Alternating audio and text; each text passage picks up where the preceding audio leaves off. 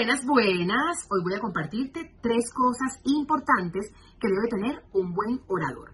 Lo primero es el gozo escénico. ¿Qué es el gozo escénico? No es más que el carisma, la frescura, la naturalidad y por supuesto una buena sonrisa. Con esto vas a conseguir romper el hielo desde el primer momento en que te paras enfrente de un público.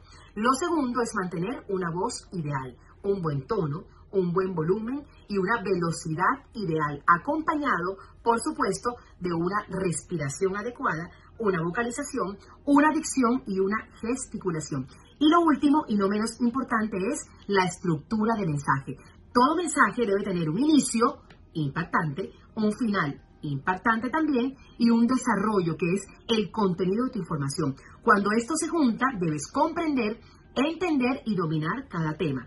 Esto te permitirá, estas tres cosas, te permitirán ir por el camino correcto de la asertividad y para convertirte en un orador exitoso.